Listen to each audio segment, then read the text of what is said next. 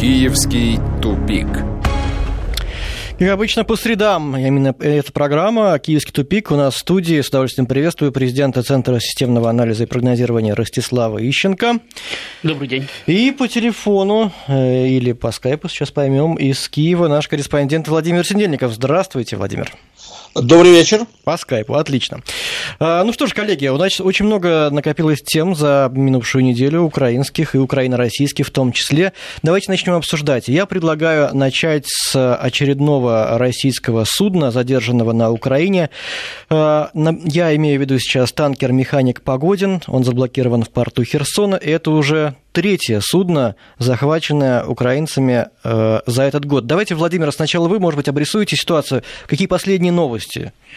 А, ситуация выглядит абсолютно аналогичной тому, что было с российским сейнером Норд, который был захвачен в Азовском море, за пределами, кстати, территориальных вод Украины, еще в марте этого года, и который уже пять месяцев удерживается э, незаконно, точно так же в Херсоне. А, при этом а, ситуация повторяется вплоть до таких деталей, что украинская пограничная служба нарушает украинское же законодательство. Дело в том, что как и в случае с сейнером Норд, в случае с механиком Погодиным, в течение трех дней должны быть сформулированы э, официальные претензии к этому судну, и э, с ними должны была пограничная служба обратиться в судебную инстанцию, в данном случае городской суд города Херсон, э, который бы санкционировал арест судна «Механик Погодин». Этого не произошло. Судно просто удерживает безо всяких на то законных оснований, просто по принципу того, а вот мы сильнее, и если вы попытаетесь, то мы вас физически накажем это обычное для Украины вакханалия беззаконие, ну вот такая вот страна, вот нет в стране сейчас закона, вообще не существует такого понятия, как закон. То есть люди стали э, заложниками вот этой ситуации абсолютного беззакония, но я хотел бы все-таки обратить внимание на то, что мы уже не один раз говорили о том, что на Украине действует законодательство, которое распространяет режим санкций на, те физич... на тех физических и на те юридические лица, которые занимаются хозяйственной деятельностью на территории полуострова Крым. Считается, что они якобы нарушают украинское законодательство. Это стало поводом для захвата Сенера Норд, это стало поводом для захвата танкера Механик Погодин. И тут вопрос, знаете, к руководству компании, которая э, является оператором этого танкера, насколько я знаю, это ВФ Танкер, почему они, зная, что они в санкционном списке и что судно может попасть под санкции, почему они все-таки санкционировали заход э, э, танкера в порт города Херсон. Это могло привести только к тем последствиям, которые сейчас имеют место. Ярослав Владимирович, как вы думаете, для чего Украина это делает? Уже третье судно российское захватывает. Ну, во-первых, как видите, Владимир сам, в конце концов, э, сказал, что ситуация не абсолютно идентична, потому что Сейнер Норд был захвачен в международных водах. То есть это классический случай пиратства. А танкер Михаил Погодин, он сам зашел в украинский порт, прекрасно зная, ну, то есть, по крайней мере, компания знала, что она находится под санкциями.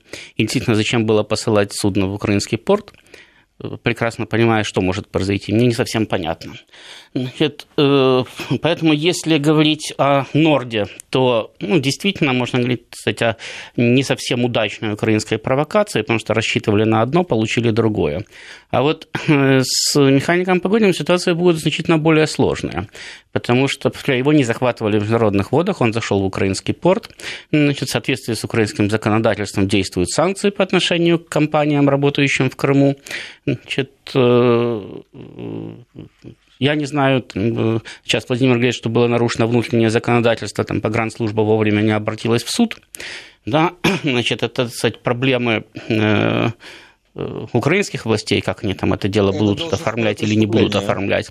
Но э, в данной ситуации, в общем-то, владельцы этого судна дали Украине ну, не могу сказать, такой хороший выдающийся козырь, но, по крайней мере, шанс поиграть вот на этой истории с захватом судов. Потому что если э, э, ответные действия России да, в Азовском море, которые были предприняты после захвата Норда, находятся абсолютно в рамках международного права, и здесь Украина ничего не может сделать, несет большие убытки и не знает теперь, как из этой ситуации выпутаться, то, э, ну, во-первых, в западной части Черного моря значительно сложнее предпринять такие же действия. значит, потому что там совершенно разный международно-правовой статус этих водоемов значит, плюс там интенсивное судоходство, плюс там находятся военные корабли не только Украины и России, значит, а и э, других черноморских государств. Значит, э, плюс, повторяю, сама ситуация с механиком Погониным немножко другая, его не захватывали в международных водах. Он сам зачем-то угу. пришел на Украину, значит, и теперь э, находится в Херсонском порту, и непонятно, что э, дальше с ним будет. И в данной ситуации э, если Россия начнет предпринимать действия аналогичные, скажем, тем, которые э, предпринимались после захвата э, Севера Норд, то Украина может апеллировать к всему мировому сообществу и говорить, что ее обижают ни за что, потому что она всего-то исполняла свое законодательство, а вот э, значит, они же сами пришли, а теперь на нас нападают.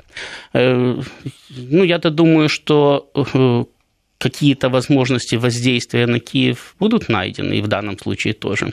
Но, по крайней мере, ситуация в значительной степени э, усложнилась.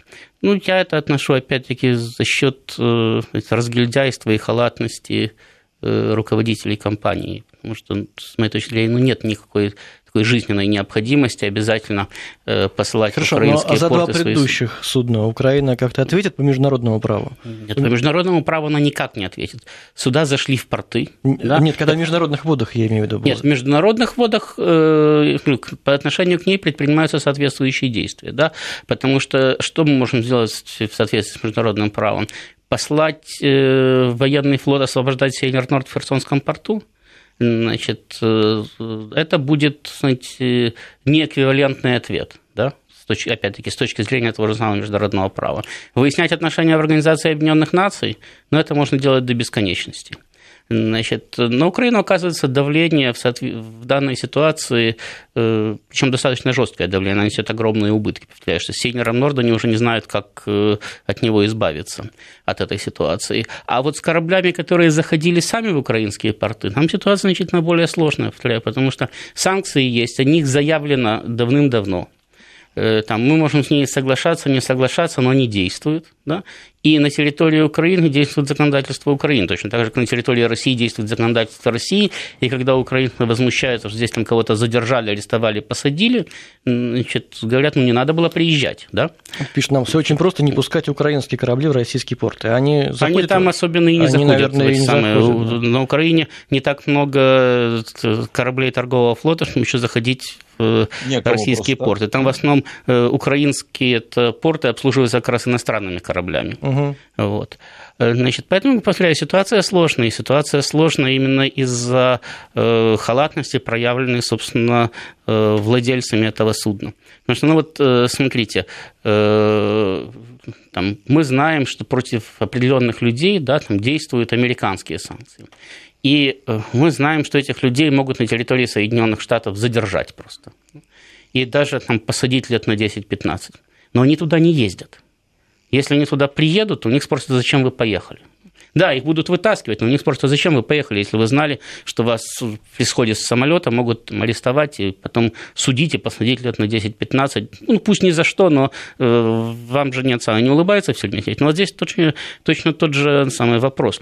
Я до сих пор не получил ответа, зачем заходил танкер в Херсонский порт. Угу. Не было шторма какого-то там выдающегося э, в Тихом океане, да? Значит, он не был сломан, он не терпел бедствия. Значит, он шел туда с коммерческой целью.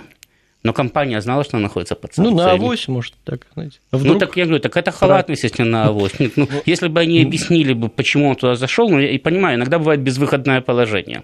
Но вроде бы как была хорошая погода, я говорю, танкер не терпел бедствия, он, у него не угу. было поломки, на борту не было больных, там, э, значит, умирающих, ну, и тем более рядом же крымские порты. Если да. уж... Владимир, вы что-то добавить хотите, я так понимаю? Э, я хотел э, сказать, что я просто полностью согласен с Ростиславом. Э, руководство компании просто грубо подставилось. А когда я говорю об аналогии с Севером Норд полной, то я имею в виду незаконное действие украинских властей. Речь идет о том, что если в течение трех дней не были предъявлены претензии, это как с незаконным задержанием. Человека задержали, могут держать 72 часа. Обвинение не предъявлено, он автоматически подлежит освобождению. То же самое с, в данном случае с танкером механик Погодин. За три дня не были предъявлены претензии, все, он свободен, он может покинуть порт. Нет никаких юридических оснований его задерживать.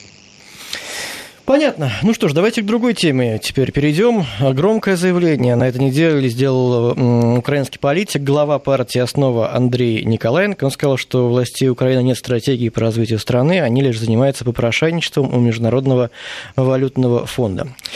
А, Владимир, ну, к вам сначала вопрос. Во-первых, по поводу этого кредита МВФ. Он должен был быть выдан еще в конце прошлого года, так и не выдан. Есть ли шанс его получить все-таки? Э, шанс есть, уже заявлено, что 6 сентября в Киев приедет делегация Международного валютного фонда, э, которая будет обсуждать условия дальнейшего кредитования. Уже заранее известно, что, чего они хотят. Это, во-первых, повышение цены на газ, что неизбежно приведет к повышению дальнейшему жилищно-коммунальных тарифов, которые и так уже никто не может платить, но Международный валютный фонд это не интересует. И второй пункт, на котором будет обязательно настаивать между, миссия Международного валютного фонда, это сокращение социальных расходов в бюджете. Ну, это называется сокращение дефицита бюджета, но это означает, что будут сокращены только социальные программы, хотя я вообще не понимаю, что еще можно сократить на Украине из социальных программ. По-моему, их уже вообще не существует. А, ну и три, э, кроме того, будет обсуждаться третий пункт, это снятие э, моратория на продажу земельно-аграрного назначения, мы об этом говорили. А, Международный валютный фонд э, заявляет, что есть прогресс в позиции официального Киева, это значит, что Киев готов пойти на определенные уступки, и вот в сентябре и будет решаться, получит ли Украина этот транш и когда она его получит. Угу. Но какие-то э, преференции все-таки этот транш принесет Украине? По вашим словам, там одни убытки. Э, э, вы знаете, Ростислав там прекрасно владеет статистикой, э, потому что у него есть целая исследовательский, такая исследовательская методика.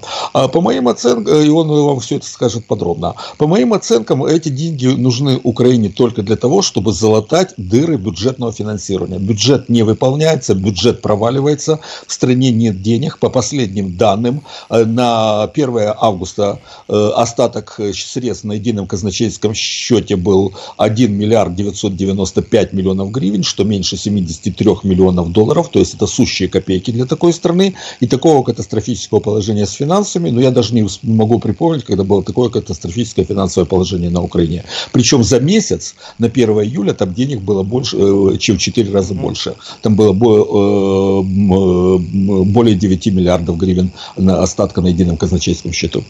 Владислав Владимирович, ну, раз, э, по словам нашего корреспондента Владимира Снельникова, вы так хорошо разбираетесь в вопросах кредитования Украины, к вам сначала тот же вопрос, получит ли в итоге кредит Украины, потому что давно его обещают и никак не дают, и э, что это принесет стране, больше пользы или вреда? Вы знаете, по поводу, получит ли Украина кредит, в принципе, можно подбрасывать монетку – Какую? Ну, Гривну или евро? Ну, любую. Ну, или как она, знаете, анекдот, это как встретить динозавра с утра. 50, 50 на 50, или встретить да, или не встретить. Да, да? Да. Вот. Э, потому что там ситуация достаточно интересная. Э, Украина действительно находится в критическом положении, э, и денег нет ни на что. Вот. И исходя из этого, они сейчас шантажируют буквально Международный валютный фонд тем, что ну а мы можем объявить дефолт, и тогда все, э, до свидания вообще все кредиты. И рассчитывают таким образом выцарапать там, вот, там, миллиард, полтора, они, правда, на два рассчитывают, э, значит, э, очередного транша, не выполняя требования Международного валютного фонда. Потому что требования Международного валютного фонда заключаются в очередном повышении тарифов.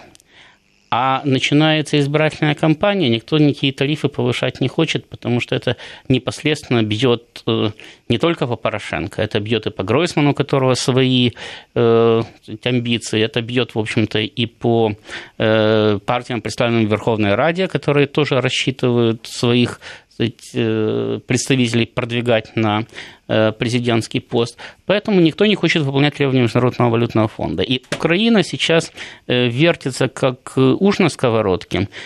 По данным, которые озвучивали украинские власти сами, они предложили Международному валютному фонду свыше десятка различных способов, как значит, обеспечить пополнение бюджета, не повышая тарифы значит, ну, свыше 10, которые были отвергнуты, соответственно, Международным валютным фондом.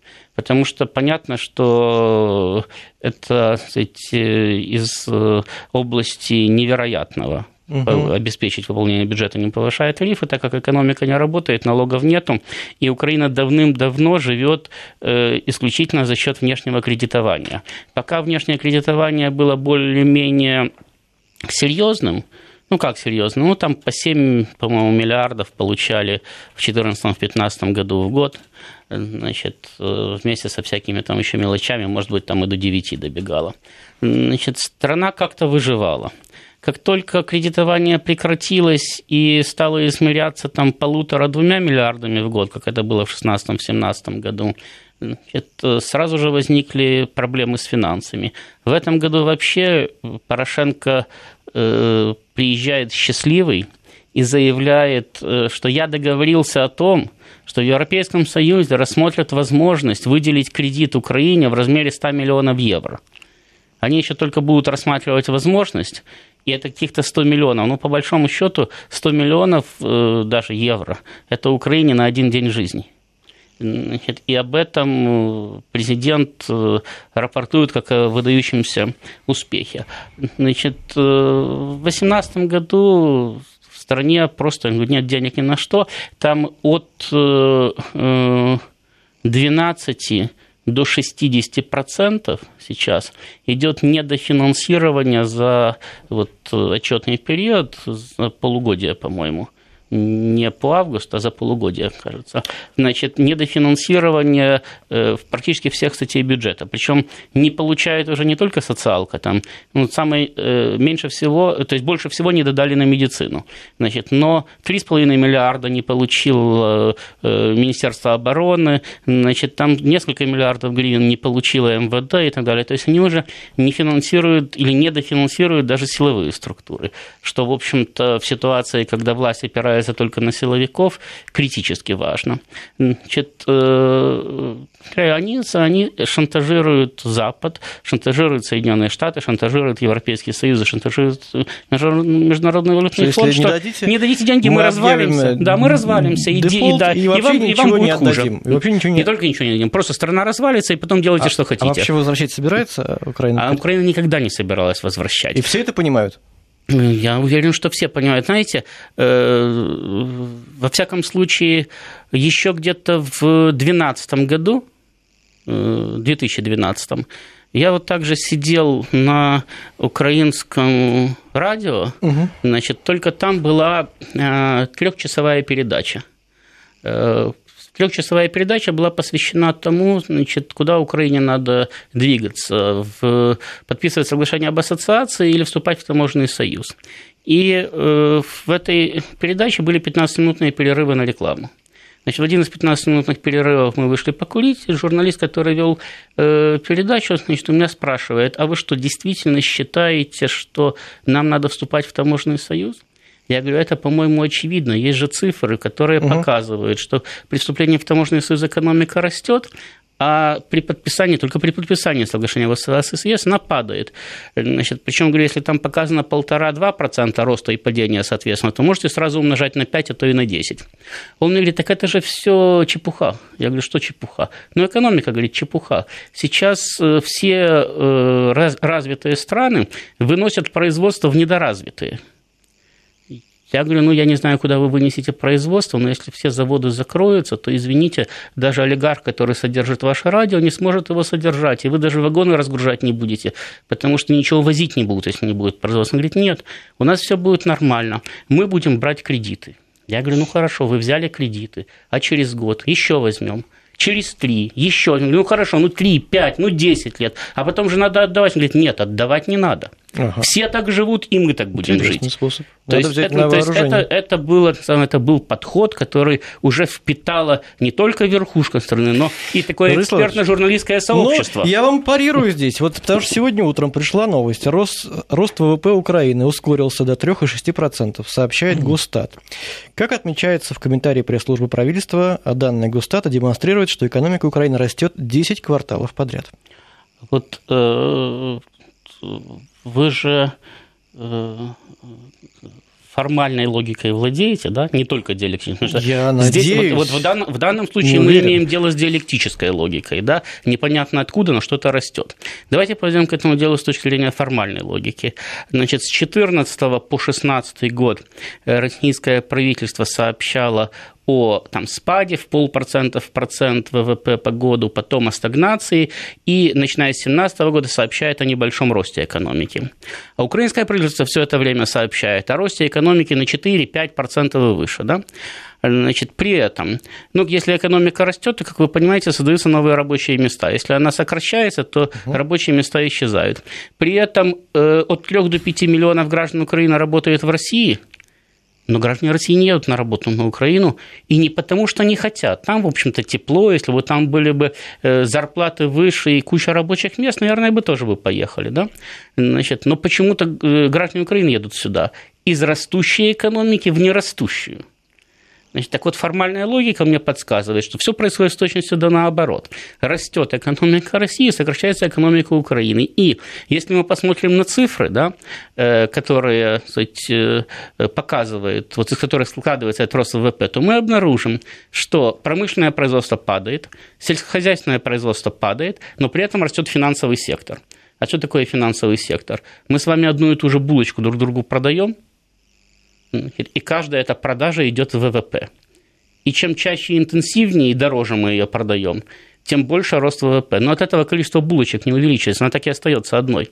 Так вот, за счет финансового сектора, то есть, по сути дела, за счет махинации и спекуляции, Украина показывает кстати, угу. определенный формальный рост. Но э, от этого реальное производство не растет, реальные рабочие места не появляются, наоборот, они только сокращаются. Вот. А так, пожалуйста, можно, можете говорить и вы, нет, нет проблем. А, вы знаете, я хотел бы по поводу политического аспекта этой проблемы За 30 секунд только успейте, пожалуйста, Владимир. А, очень. Э, дело в том, что на Украине в следующем году истекает срок моратория на выплату внешних кредитов, и согласно соглашению об отсрочке, если рост ВВП составит 4%, Украина должна выплачивать огромные дополнительные средства. А, властям нужно фальсифицировать статистику для того, чтобы до будущего года показать рост экономики на 4% и дать возможность внешним кредиторам дополнительно ободрать под этим э, условием Э, условиям Украину. Ну что ж, понятно, с экономической частью, я думаю, мы разобрались. Сейчас делаем небольшой перерыв, послушаем последние новости, но ну, а через несколько мгновений продолжим программу «Киевский тупик». «Киевский тупик». 18 часов и 34, 35 почти минут в Москве. Продолжаем программу «Киевский тупик». Здесь, напомню, э, как обычно, Ростислав Ищенко, президент Центра системного анализа и прогнозирования АТАМ в Киеве, на проводе. Э, Владимир Снельников, наш киевский корреспондент. Владимир, вот по, по следам новостей, по поводу телевышки, которую строят в Донецкой области, можете нам разъяснить, что это такое и к чему это может привести?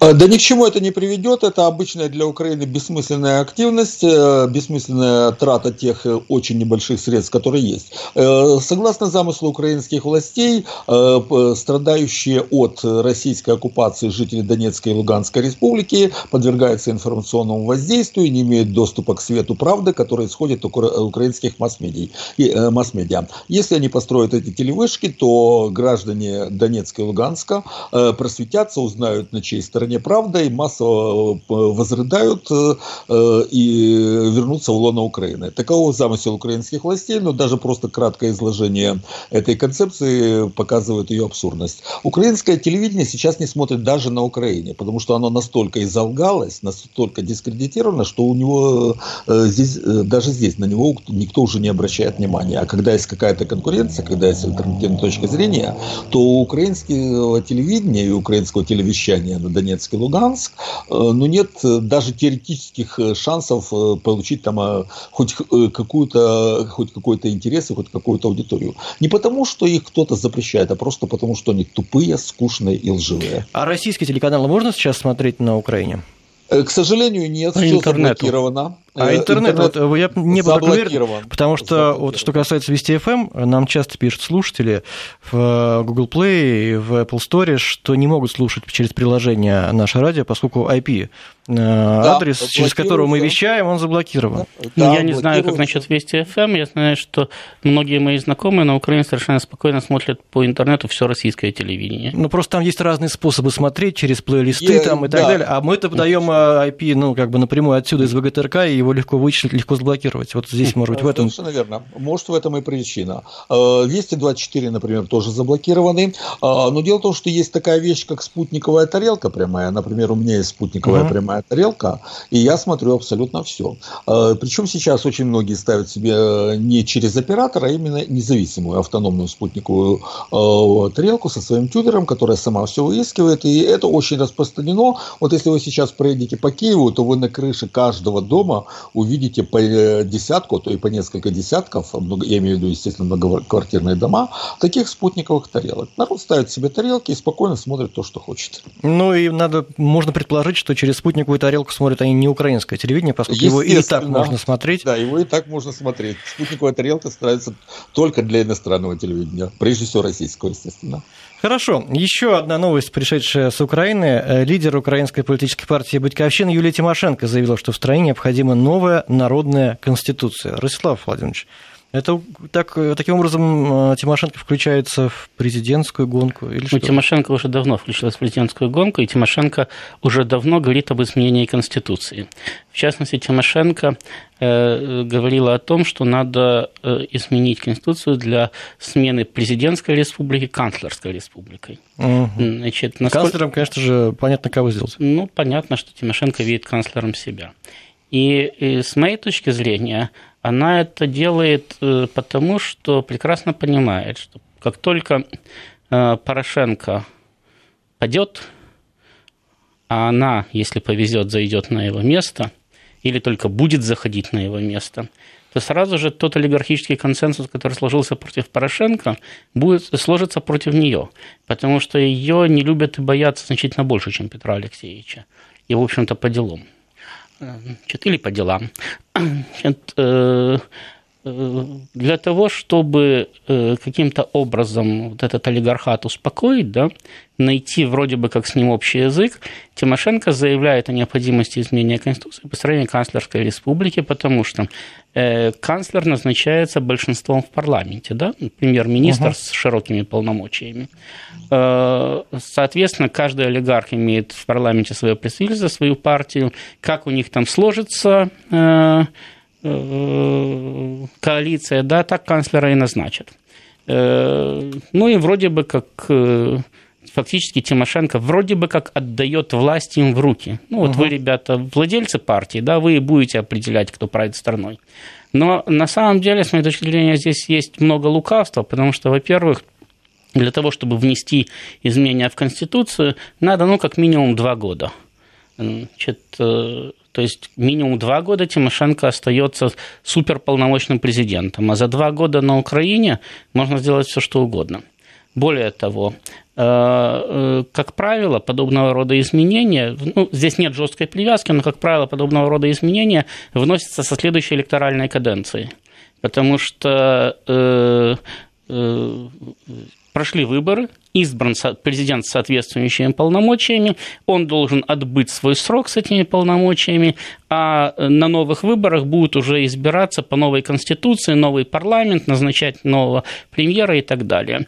Значит, то есть население э, не может избрать парламент э, для этого, для, э, в президентской республике, а потом этот парламент будет избирать ему же э, суперполномочного премьера, ну, по крайней мере, теоретически. Значит, то есть, по большому счету, при грамотной постановке вопроса срок пребывания Тимошенко неограниченным в полномочиях президентом продлевается до пяти лет. Ну уж за пять лет обеспечить свои выборы канцлером она, я думаю, Угу. Ну, по крайней мере, считает, что она сможет. Да? Значит, поэтому э, здесь идет политическая игра. Тимошенко надо погасить неприятие э, себя в, во влиятельных политических кругах, значит, найти с ними э, предварительный компромисс, а потом, значит, когда окажется, что компромисс был не такой, как они себе представляли, будет уже поздно. Юлия Владимировна будет иметь уже власти полномочия и закатает их в асфальт совсем не так, как это делал Петр Алексеевич. Ну, коль уж мы заговорили о предвыборной кампании, а я напомню, выборы на Украине 31 марта следующего года. У нас э, на, на прямой связи по-прежнему наш киевский корреспондент Владимир Снельников. Владимир, а вообще ощущается эта предвыборная гонка? Можно ли назвать уже фаворитов? Да, конечно, ощущается. Уже сейчас идет реклама на телеканалах и вообще во всех масс-медиа. Уже на э, киевских улицах видны билборды, э, себя рекламируют кандидаты. То есть, э, действительно ведется предвыборная кампания полным ходом, несмотря на то, что формально она еще не объявлена. А, и кандидаты, фавориты, естественно, есть. И вот почему Юлия Тимошенко столь активна, как раз потому, что уже на протяжении как минимум полутора лет абсолютно все социологические опросы рисуют ее ее э, самый высокий рейтинг среди кандидатов в президенты. Э, по последним данным, ее уже готовы поддержать 20, до 21% избирателей. Это очень высокий показатель. Э, точно так же абсолютно все социологические опросы фиксируют падение рейтинга президента Порошенко. Вот по последнему социологическому опросу он скатился на седьмое место среди в топ-десятки кандидатов. Его готовы поддержать всего лишь 5% избирателей. То есть он будет результат хуже, чем у Ющенко на выборах выборах 2010 года. А, и, и Тимошенко, которая прекрасно понимает, что ей выход во, во второй тур как минимум гарантирован, сейчас строит свою избирательную кампанию на жесткой критике э, Порошенко. Кстати, сейчас основное электоральное настроение э, украинцев – это ненависть к Порошенко и к всем, кто с ним связан. Поэтому вся серия политические рейтинги на Украине строится исключительно на критике действий нынешней власти. И поскольку Тимошенко умеет это делать лучше всех, то поэтому нее и самый высокий рейтинг. Э, кроме э, Тимошенко э, появился из политического небытия такая интересная фигура, как Анатолий Гриценко. При Ющенко он был министром обороны, военное образование он получал, кстати, в Пентагоне. То есть, я думаю, дальнейший комментарий излишний. И вот считает, что он может стать тем кандидатом, который, вокруг которого соберутся правоцентристские силы. Он занимает вторые и третьи позиции. На четвертое, четвертое, пятое, э, шестое места, там э, постоянно меняются между собой этими ступеньками. Э, там Юрий Бойко от оппозиционного блока, небезызвестный Ляшко, который, несмотря на свою скандальную биографию, поддержится пока что в топе ведущих кандидатов в президенты. И такая интересная фигура, как Вадим Рабинович, который сейчас позиционирует себя как жесткий, еще один жесткий борец борец против режима Порошенко. Кроме того, можно упомянуть еще две такие фигуры, как известные артисты, певец Вакарчук и комик Зеленский. Они тоже ну, собираются, знаете, реально? А, ну, во всяком случае, их включают в рейтинг. Ясно. Они, да, э, ну, что, клоуны, э, певец во главе страны, такой, как Украина, по-моему, это вполне логично. Есть своя логика в этом, хотя и циничная. Сейчас небольшая пауза, и вернемся через несколько минут. Киевский тупик. Напомню, что здесь э, президент Центра системного анализа и прогнозирования Ростислав Ищенко и на прямой связи, на прямой связи с Киевом Владимир Снельников, наш корреспондент. Ростислав Владимирович, так вы как думаете, станет ли Тимошенко президентом? Ну, во всяком случае, у нее есть неплохие шансы, потому что, как я уже говорил, для того, чтобы сбить Тимошенко, необходим, сказать, против нее олигархический консенсус во втором туре первом туре не пропускается во второй тур Порошенко, это понятно, а во втором туре необходимо тогда, чтобы кто-то выиграл у Тимошенко. Это можно сделать, если украинский олигархат будет един. Но, во-первых, ему очень сложно объединиться сразу же. Так вот. Значит, потому что многие будут считать, что они сейчас сыграют с Тимошенко против своих коллег, а потом сыграют против Тимошенко, потому что Юлия Владимировна ведет активную работу угу с тем же самым олигархатом пытается договориться. Ну и кроме того, там есть еще один интересный момент. Мы вот так все время сейчас говорим, что уверенно, что выборы пройдут 31 марта. Так. Но на самом деле ведь дата выборов еще не назначена, она назначается Верховной Радой. И да, по Конституции выборы должны пройти 31 марта. И вроде бы пока что этого никто не отрицает. Но дело в том, что уже когда-то была ситуация, когда выборы должны были пройти на Украине по Конституции в ноябре, в декабре. Значит, но э, бывший да, президентом Ющенко заявил, что э, он-то вступил в должность позже, угу. а э, предполагается окончание срока полномочий через пять календарных лет – И пять календарных лет в ноябре-декабре еще не истекло, и поэтому тогда выборы прошли в марте, и с тех пор они назначаются на март.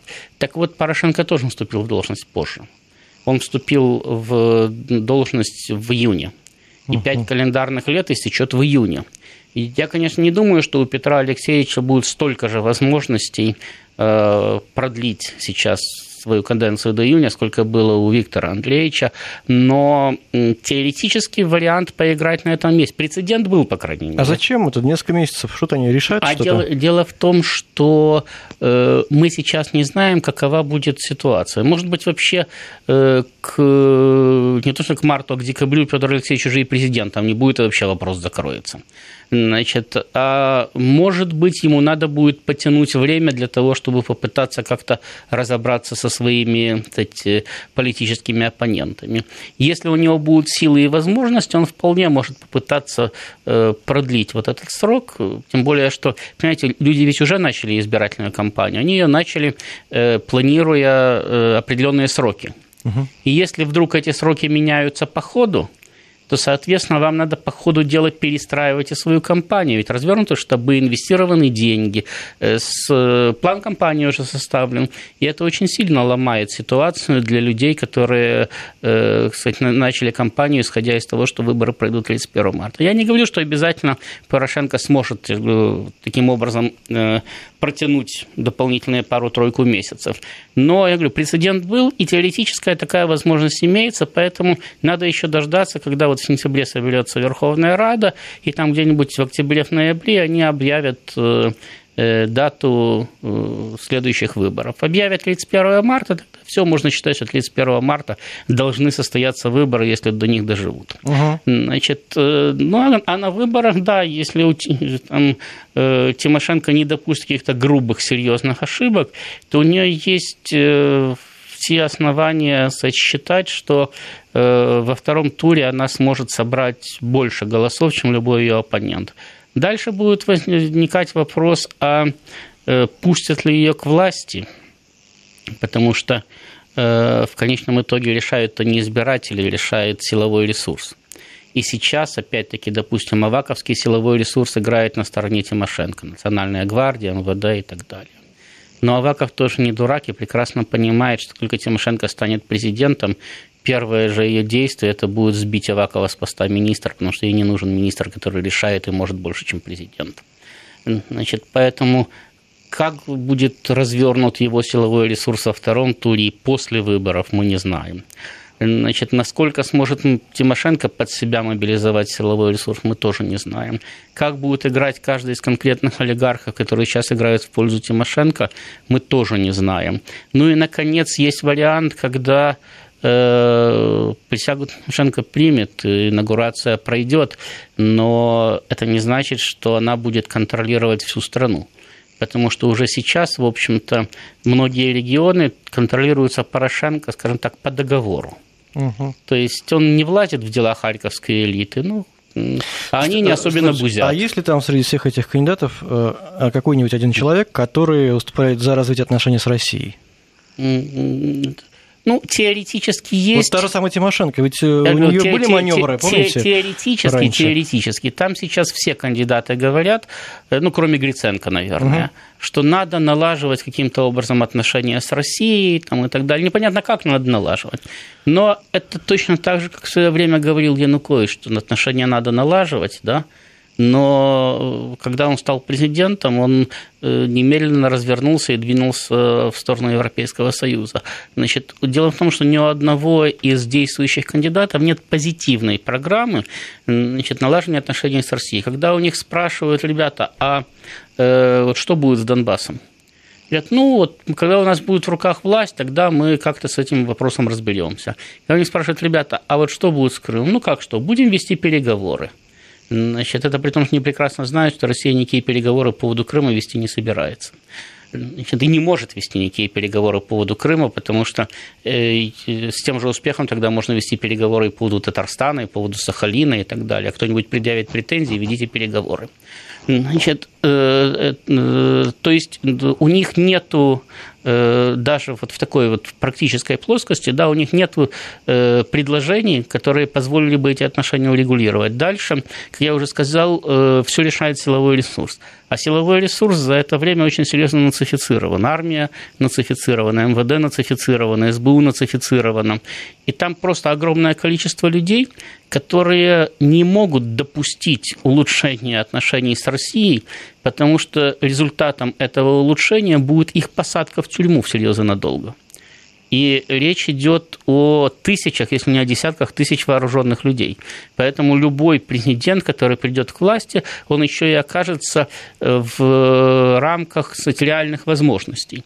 Значит, поэтому сейчас, да, электорату говорится, что что-то будем решать, как-то будем улучшать, что-то будем делать, но в результате, когда они к власти придут, э, э, будет примерно то же самое, что было у Петра Алексеевича, который тоже говорил, я президент мира – как только я приду к власти, через неделю наступит мир. Через несколько часов. Да, уже даже было через, у него да, и такое. Да, да, да, да через несколько часов, прошу прощения, да. Ну вот, уже прошло почти пять лет, как он у власти. И если, э, когда Порошенко э, правил год, там, полтора, два, то говорили, что Порошенко – это партия мира, а Яценюк – это партия войны, то сейчас говорят, все партия мира, а Порошенко – партия войны. Ну, будет следующий, он будет партией войны, остальные будут партией мира. У них нет реальных возможностей вот в, в рамках этой политической системы, а другой у них нету и не предвидится. Нет реальных возможностей каким-то образом улучшить отношения с Россией. А запрос на это есть? Запрос у населения есть. У населения запрос есть, хотя бы потому, что масса людей в России работает. Более того, масса предприятий завязана на Россию, до сих пор завязана на Россию а некоторые еще надеются, что можно какие-то связи восстановить и возродить эти предприятия там, и так далее. Значит, э, на Россию завязан транзит, и не только газовый транзит.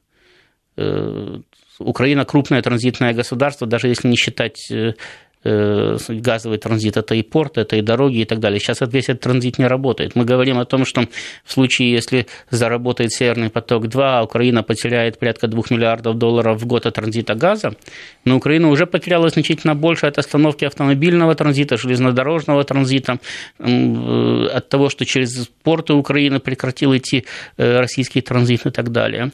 Значит, то есть запрос, безусловно, есть у населения. Более того, у населения есть и запросы на прекращение войны, потому что даже те, кто рассчитывал, что вот сейчас значит, будет выдающийся блицкрик, после чего заживем, они прекрасно понимают, что э, ситуация зашла в тупик, и что каким-то образом из этого тупика надо выходить.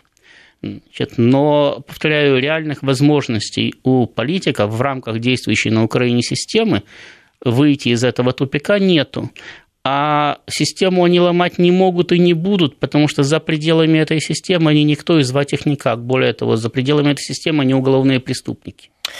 Что ж, друзья, спасибо большое. Мы обсуждали последние новости с Украины. Программа «Киевский тупик». У нас в студии, как всегда, был а, Ростислав Ищенко, президент Центра системного анализа и прогнозирования, и на прямой связи с Киева Владимир Снельников. «Киевский тупик».